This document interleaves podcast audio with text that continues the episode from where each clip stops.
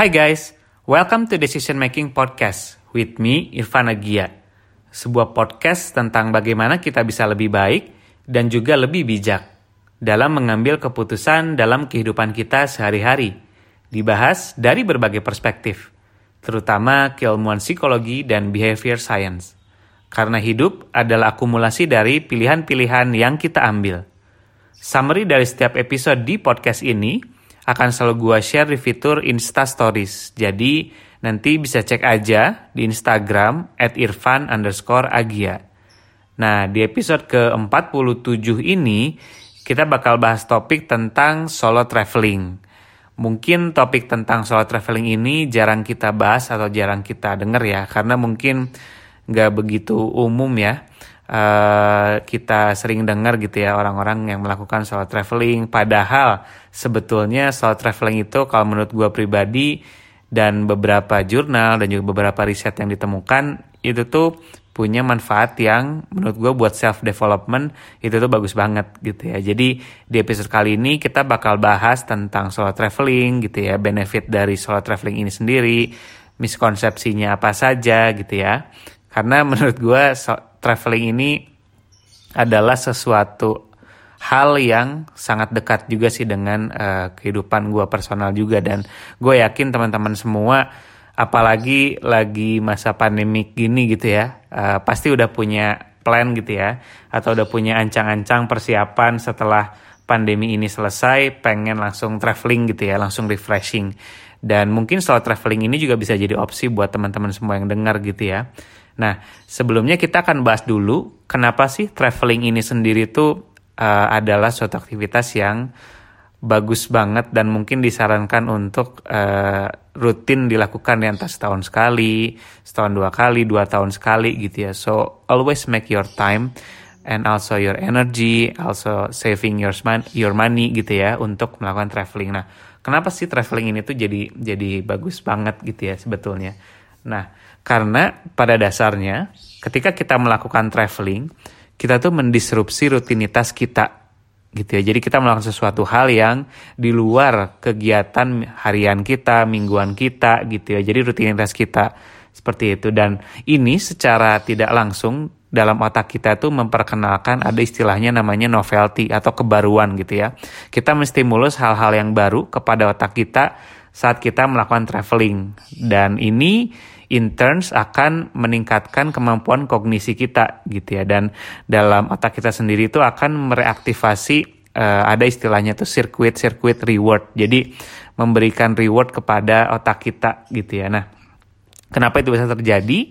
Karena seperti yang tadi dibahas ya ketika kita melakukan traveling kita akan menemukan dan bahkan mengalami hal-hal yang baru di luar rutinitas kita. Jadi kayak contohnya misalnya kita ke suatu tempat baru harus tahu arahnya ke mana nih. Misal mau ke arah grocery sini lewat mana naik transportasi apa berapa lama nanti bayarnya pakai apa gitu ya. Jadi kita mencoba mengeksplor uh, new transportation patterns gitu ya.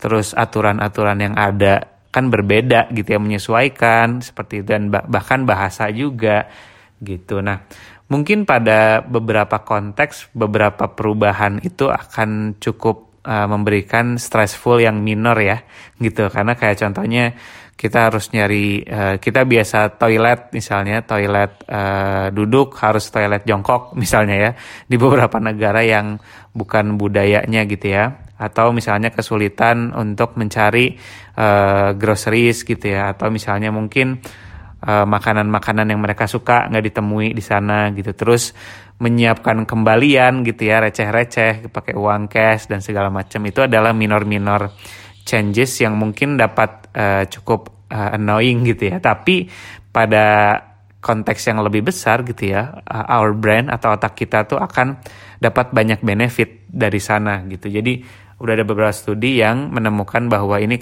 ini bisa generate creativity gitu ya dan bahkan sampai kita tuh pulang ke rumah gitu ya dari dari liburan gitu. Ini secara nggak langsung sirkuit-sirkuit baru di otak kita ini tuh akan mempermudah kita saat pengen bikin idea generation gitu ya. Karena kita terbiasa mencoba menyesuaikan dengan pola-pola baru gitu. Nah selain itu traveling juga membantu kita dalam level interpersonal growth gitu ya dalam arti hubungan atau uh, maintain relation kita dengan orang lain gitu ya. Karena ketika kita traveling gitu ya kita melihat berbagai culture budaya gitu ya. Terus kebiasaan yang berbeda dari orang-orang lain yang punya latar belakang atau background yang berbeda sama kita. Dan kita tidak berinteraksi dengan mereka tuh dari dunia maya gitu ya.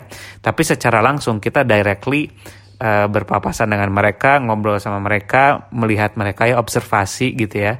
Sehari-hari mereka seperti apa dan ini membuat kita jadi lebih open gitu ya dan lebih toleran terhadap hal-hal baru yang mungkin uh, kita tuh punya uh, stereotip stereotip gitu ya sebelumnya tanpa kita bertemu langsung dengan orang-orang dengan background yang berbeda gitu. Nah, kemudian itu juga jadi meningkatkan sense, sense of empathy kita gitu karena uh, ini yang bisa jadi tanda kutip bekal juga kita bawa pulang gitu ya ke rumah setelah traveling. Kita jadi bisa lebih punya perspektif taking yang bagus gitu ya. Mungkin di Indonesia kita terbiasa misalnya jadi mayoritas gitu ya terus tinggal di luar negeri atau liburan itu kita jadi minority kita harus bisa adaptasi kita harus bisa menghargai seperti itu. Nah kemudian juga traveling ini sendiri yang paling menjadi apa ya menjadi fokus utama orang-orang itu mungkin adalah uh, a break gitu ya suatu istirahat atau escape dari uh, something yang membuat kita tuh tense atau stress gitu ya selama menjalani kehidupan sehari-hari gitu. Jadi kita pengen mencari uh, pleasure baru gitu ya pengalaman baru dan intinya refreshing lah gitu dari hal-hal yang membuat kita tuh tense atau stress gitu. Jadi overall sebenarnya traveling ini adalah suatu cara untuk secara temporary gitu ya, secara sementara justru memberikan a new meaning of living a life gitu ya dalam menjalani kehidupan di luar dari kebiasaan sehari-hari kita gitu ya. Nah, ini juga bisa helping us dalam personal growth kita, mengapresiasi lingkungan sekitar dan apa yang kita punya gitu ya dan bahkan bisa benefit mood dan juga intelek. Nah, sekarang kita bahas tentang solo traveling gitu ya. Nah, solo traveling ini mungkin eh, seperti yang tadi gue sempat bilang gitu ya, mungkin uh, masih nggak umum gitu ya dilakukan sama banyak orang gitu. Dan mungkin kalau gue bisa tanya, mungkin berapa orang sih yang sering melakukan solo traveling gitu ya. Nah, kalau kita coba uh, menganalisa dari berba berbagai data ya atau riset-riset yang gue coba cari dan temukan, jadi ketika seseorang itu sudah terbiasa solo traveling gitu ya, dia akan travel lebih frequent gitu ya, lebih sering. Dan biasanya rata-rata tiga atau lebih uh, tiga atau lebih gitu ya dalam satu tahun gitu kan. Dan in overall travel market itu uh, dapatnya 11% gitu. Ini data dari solotraveler.org gitu ya. Nah, tren tren dari solo traveling ini sendiri udah meningkat semenjak tahun 2016 gitu ya. Jadi kalau kita lihat dari data Google gitu kan, percentage growth gitu ya, orang yang mencari di Google tentang solo travel itu tuh selalu meningkat dengan rata-rata 131% gitu. Dan menariknya eh, tren dari perempuan gitu ya atau woman itu juga leading the way gitu kan untuk traveling solo gitu dengan 84% gitu. Ini kan jadi menarik juga justru malah ada tren kalau di di apa secara umum gitu di luar negeri itu malah cewek gitu kan yang sering solo traveling gitu. Terus ada data juga ini agak lama tapi bisa jadi proxy ya. Di tahun 2014 dari booking.com surveinya kepada beberapa American traveler dia menemukan bahwa 72% American woman itu pengen traveling solo gitu ya atau melakukan uh, traveling sendiri gitu. Jadi ada data lain juga dari research company Hitwise, dia menemukan juga dan mendukung data tadi 55% solo traveling di United Kingdom gitu ya, paling banyak dicari itu oleh perempuan gitu ya dan rata-rata secara demografi itu umur 25 sampai 34 gitu ya, perempuan-perempuan yang tinggal di London. Nah, dan ini juga menariknya tidak hanya anak-anak muda nih atau milenials lah kita bilang ya yang uh, bahkan uh, apa pengen sering solo traveling. Tapi data dari booking.com juga menyebutkan bahwa baby boomer gitu ya yang uh, lebih senior ya umur 55 sampai 64 tahun gitu ya. Ini justru leading the trend juga gitu ya. Jadi 40% dari baby boomer di antara range umur 55 sampai 64 tahun itu udah solo traveling at least one a year gitu ya. Ini juga kalau mungkin kita analisa ini mereka menggunakan kayak dana pensiun mereka gitu ya setelah mereka pensiun dari kerja gitu ya. Mereka pengen mencari uh, kegiatan gitu ya. Salah satunya solo traveling gitu. Nah, kemudian untuk uh, dari segi sosial media gitu ya, uh, itu juga menemukan bahwa di Instagram hashtag solo travel itu terasosiasi dengan hampir 5,2 juta post gitu ya. Dan kalau dari segi negara ada juga data yang menunjukkan bahwa 71% orang-orang tuh uh, pengen visiting Australia gitu ya untuk solo traveling mereka. Gitu. Jadi kalau dari data kita bisa lihat gitu ya bahwa tren ini kalau dari dari segi data gitu ya itu akan terus bertambah sebetulnya ya. Dan memang di era teknologi sekarang gitu ya di era kita burnout gitu ya terus sosial kita juga work from anywhere gitu ya. Jadi solo traveling ini sebetulnya jadi opsi yang sangat make sense gitu ya dan jadi sesuatu yang bisa banget nih dilakukan oleh orang-orang gitu ya. Nah ada beberapa miskonsepsi atau uh, mitos lah ya yang atau ada suatu stereotip kepada orang-orang yang melakukan solo traveling. Jadi sebetulnya saat kita melakukan solo traveling, it doesn't mean that there's a problem with us gitu ya.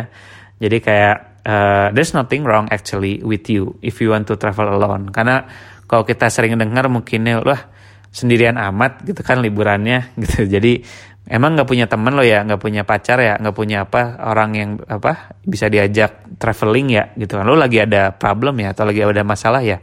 Pengen escape dan segala macem gitu. Jadi terus juga di relationship gitu ya. Kayak it doesn't mean ketika kita pengen soal traveling itu kita punya uh, problem gitu ya dengan relationship kita. Dan juga kalau kita tidak dalam relationship gitu ya bukan berarti kita juga nyari nyari seorang gitu ya looking for one gitu. Jadi banyak banget miskonsepsi terkait soal travel ini. Uh, we're avoiding something gitu ya we're looking for uh, something gitu ya atau kita punya problem gitu ya. Jadi sebenarnya if you want to travel alone gitu ya it pretty much means exactly that we like to travel gitu ya. Dan kita pengen punya uh, space gitu ya uh, on activity gitu ya at least for some time gitu kan. Jadi ada beberapa benefit ya yang uh, akan gue gladly share ke teman-teman yang dengar gitu ya. Ada ada lima benefit yang berdasarkan pengalaman dan juga berdasarkan uh, data-data uh, gitu ya terkait uh, solo traveling ini. Jadi yang pertama solo traveling ini bisa menjadi tanda kutip proving ya kepada diri kita sendiri bahwa we can enjoy ourselves gitu ya even when no one else around gitu. Jadi uh, psikolog namanya Dr. Margot Levin itu dia uh, bilang bahwa banyak orang itu ngerasa uncomfortable atau nggak nyaman gitu ya uh, nyaman being alone in in in in public gitu ya, especially jadi kayak orang tuh ngerasa kalau saya sendiri gitu di public misalnya uh, makan ke restoran sendiri, nonton bioskop sendiri, itu banyak yang ngerasanya nggak nyaman gitu ya. Karena mereka tuh secara psikologis merasa bahwa orang-orang sekitar tuh ngejudge mereka gitu ya. Jadi uh, ini ini pun mereka ngerasa mengoverestimate gitu ya pikiran-pikiran orang yang menganggap bahwa ini tuh unusual loh gitu ya. Untuk uh, makan sendiri gitu ya. Atau melakukan suatu hal sendiri salah satunya ya traveling sendiri gitu. Nah ketika kita bisa melakukan soal traveling gitu ya ada satu ability yang yang akan menjadi meningkat yaitu kayak the ability to be okay with being by yourself gitu ya. Jadi kita tidak perlu constant stimulation and, com and company gitu ya atau ditemani. Dan itu sangat-sangatlah empowering gitu ya sangat empower diri kita gitu. Jadi kita uh, bisa tidak perlu re relying gitu ya banyak relying kepada someone else untuk misalnya uh, memberikan kita suatu stimulus yang bikin happy dan segala macam. Jadi kita pun juga uh, akan merasa empowered bahwa kita bisa doing something fun atau something relieving gitu ya uh, with ourselves gitu kan Nah, yang kedua gitu ya, mengambil solo traveling ini sendiri, ini juga jadi jadi pertanda atau jadi uh, proof ke diri kita sendiri juga gitu bahwa we can trust ourselves gitu. Jadi ketika kita melakukan solo traveling, ini semua uh, it it's it's down to us gitu ya untuk menentukan kita mau ke mana, apa yang akan kita lakukan gitu ya, mau nyantai-nyantai di hotel atau di tempat tinggal di sana atau mau explore gitu ya atau mau hiking apa pun itu it it comes to us gitu ya, yang menentukan gimana kita akan finance tripnya itu sendiri gitu ya di mana kita akan tinggal dan segala macam gitu. Nah karena pada dasarnya melakukan traveling itu kita akan dihadapkan dengan sangat banyak pilihan. So many choices. Jadi dengan kita punya freedom to choose freedom to make them all by ourselves gitu itu akan memforce diri kita untuk mendevelop self image kita sebagai seseorang yang trustworthy, yang kompeten gitu ya, seorang individu yang kompeten karena dari berbagai macam pilihan decision making gitu ya yang ada kita bisa gitu memilih dan own the the choices itself gitu. Jadi kalau kata Matthew Walker ini ada uh, psikoanalis gitu ya.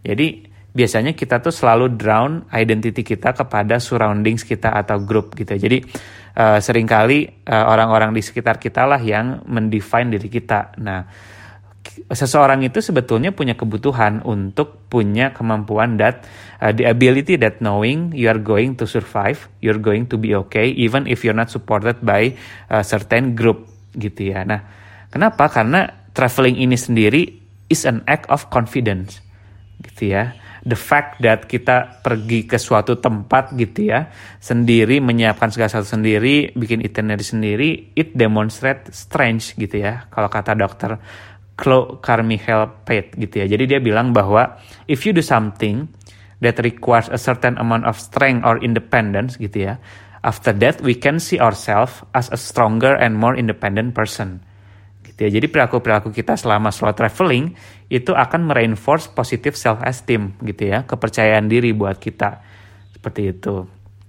Nah, benefit yang ketiga itu adalah orang yang melakukan solo traveling itu akan lebih adaptif atau adaptable gitu. Kalau kalau kita misalnya spending time ke beberapa tempat baru, kota baru atau negara baru, it means that it's a proof that we are that adaptable gitu ya karena memperlebar comfort zone kita itu selalu ada resiko gitu ya. Ada beberapa apa uh, sesuatu hal yang bikin kita nggak nyaman gitu ya. Tapi kita bisa go breaking that boundaries gitu ya untuk fully enjoy the experience gitu kan. Nah experience experience atau pengalaman yang kita dapatkan selama selama traveling gitu ya itu akan membuat kita lebih adaptif terhadap beberapa perubahan atau something yang unfamiliar dengan kita. Gitu. Nah keempat itu adalah traveling alone. Ini juga bisa meningkatkan skill kita untuk communicate well dengan other people. Kenapa? Karena ketika solo traveling kita kan sendiri ya. Gak banyak orang yang uh, biasanya kalau kita sama tour guide atau sama orang lain yang mungkin udah punya pengalaman lebih gitu ya. Kita tuh bisa nanya gitu kan ke orang tersebut atau minta siapin apa segala macam ya kalau kita sama tour guide. Tapi ketika solo traveling, when something's happen, you need to figure it out yourself gitu kan. Dan itu kan tanda kutip memaksa kamu harus mau nanya orang gitu ya. Karena misalnya ya malu bertanya sesat di jalan lah ya. Kayak kalau dulu gue bingung mau ke mana di negara baru ya mau gak mau harus nanya ke orang kan. Dan itu it forcing our uh, skill to communicate with other people gitu ya. Jadi ini akan meningkatkan keinginan kita juga atau willingness kita juga untuk meet other people gitu ya, whether at home atau misalnya kita lagi abroad gitu kan. Dan even end up making new friends gitu ya saat kita melakukan solo traveling. Nah, yang terakhir, if we travel alone gitu ya, kita punya pengalaman yang sangat atau dan kesempatan yang sangat berharga untuk self reflection gitu ya. Jadi uh, setiap orang pasti punya alasan yang berbeda-beda gitu ya untuk solo traveling. Dan salah satu yang paling common itu adalah self reflection gitu kan. Jadi mengambil waktu untuk solo traveling gitu ya itu bisa memberikan kita waktu dan space gitu ya untuk engage di meaningful meaningful self reflection gitu ya. Dengan gak adanya uh, apa kita sama tour guide atau travel partner lainnya gitu ya itu bisa memberikan kita suatu space gitu ya untuk creating our own sense of meaning gitu. Jadi kita bisa creating meaning on our solo travel based on full on our uh, judgment gitu ya. Jadi self reflection ini adalah sesuatu yang sangat fulfilling gitu ya I can say gitu kan. Jadi dengan kita punya banyak waktu sendiri saat traveling gitu ya itu bisa memberikan kita kesempatan untuk take a look back gitu ya evaluate yourself your life your experience gitu ya.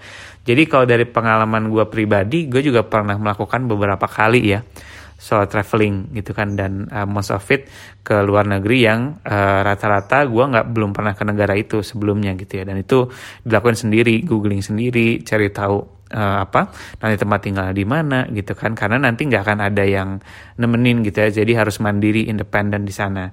Kayak bahkan gue pernah nonton ke konser sendiri gitu ya bener-bener sendirian. Jadi gue tuh suka banget band namanya Mew ya gitu dan in total gue bisa udah nonton hampir empat kali lah ya kalau di total-total. Jadi waktu itu di KL Kuala Lumpur dia pernah konser dan ya udah just go for it gitu ya.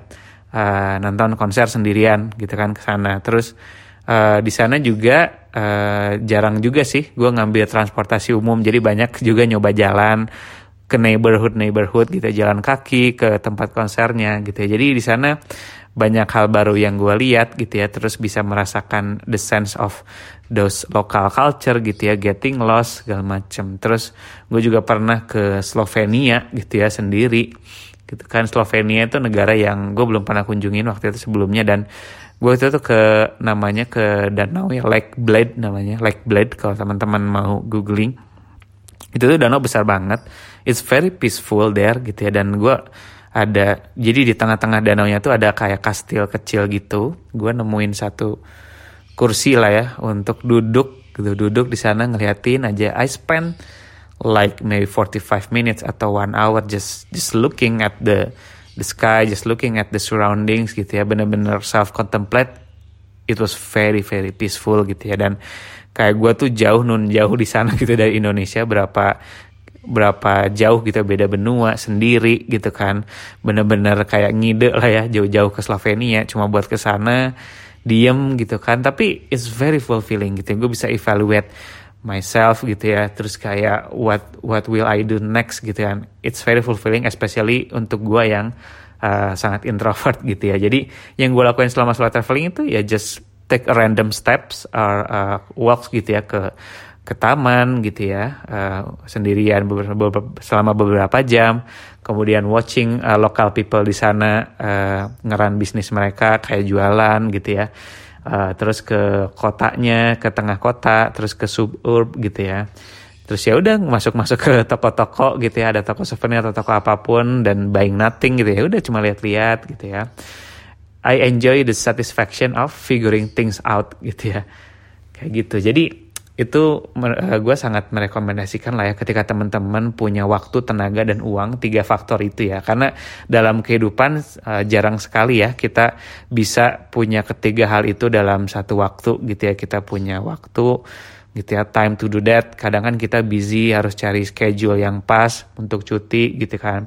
Tapi kalau soal traveling kan akan lebih mudah ya untuk mengatur waktu karena kita tidak perlu kayak misal kita traveling sama apa uh, group of people gitu ya traveling sama orang lain traveling sama uh, apa uh, travel uh, tour tour guide gitu ya. Kita harus bisa compromise beberapa waktu gitu ya. Tapi kalau sendiri kan kita yang mengatur sendiri gitu ya. Terus dari segi money juga kita harus uh, punya apa resource to do that to do solo traveling gitu kan. Kemudian juga yang paling penting tuh punya energi sih punya tenaga gitu ya. Gitu. Jadi ketika kita punya tiga tiga kesempatan ini I think you should take your chance gitu ya untuk doing traveling dan salah satunya opsi adalah soal traveling gitu kan. Karena in the end banyak riset yang menunjukkan bahwa buying experience gitu ya itu lebih meaningful buat kita dibandingkan buying things gitu kan. It makes us more happy. Kita punya banyak cerita yang bisa kita bawa sampai tua nanti gitu. Karena gue yakin satu nanti yang bisa lo lakukan hanyalah bercerita gitu ya. And if you're not that rich with your experience gitu ya uh, lo nggak akan banyak hal yang bisa lo ceritakan gitu ya. Dan in the end it will boost your self esteem juga gitu karena gimana sih cara untuk how to start solo travel gitu ya? Dan hal yang bisa gue rekomendasikan adalah selain kita harus punya dulu tiga tadi gitu ya tiga faktor tadi we can start small gitu ya. Jadi untuk beberapa orang dan kebanyakan orang mungkin tidak bisa seimpulsif itu gitu ya untuk jumping on plane across the country gitu ya. Nah, jadi it's not for everyone gitu ya. Nggak semua nyaman melakukan hal itu. Jadi bisa bahkan bisa lead to more anxiety gitu kan. Nah, if that's the case gitu ya, kita perlu find a way untuk mengintegrate gitu ya uh, traveling into our our life first gitu ya. Contoh misalnya kita uh, staycation dulu gitu ya atau misalnya kita uh, nyoba sepedaan gitu ya ke tempat baru gitu kan terus nyoba hal-hal baru dulu gitu ya dalam segi transportasi gitu kan jadi it it it makes uh, that small activity itu the small adventure itu juga akan membuat uh, kita jadi craving more gitu ya untuk the bigger experience especially solo traveling gitu. Dah yang paling penting juga adalah ketika kita mau solo traveling, please remember why you're there. Kenapa lu harus uh, lu harus melakukan solo traveling gitu kan. Jadi biar kita tuh nggak lose fokus gitu ya ketika kita mau solo traveling. Jadi bukan hal yang impulsif gitu ya untuk melakukan solo traveling gitu. Jadi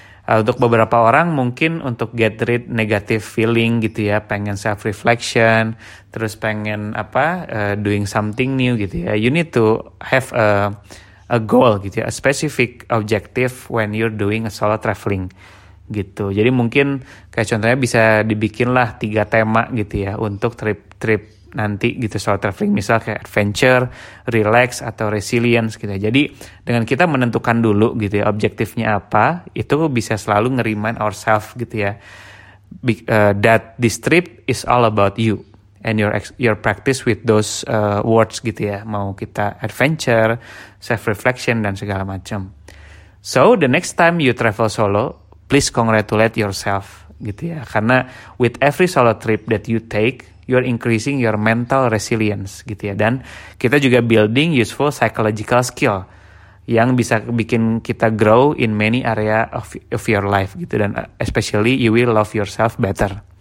Nah untuk episode selanjutnya gue bakal bahas topik tentang getting older. Atau ya kita semakin lama kan semakin tua ya atau proses pendewasaan lah. Jadi kita akan bahas tentang apa sih yang uh, akan terjadi gitu ya ketika kita getting older.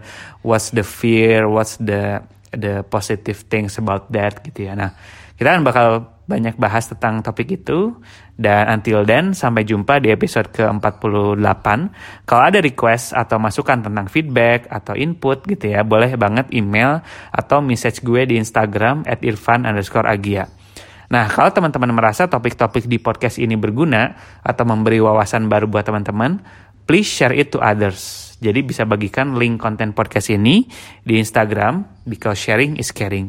Thank you and see you on the next episode in episode 48. Thank you.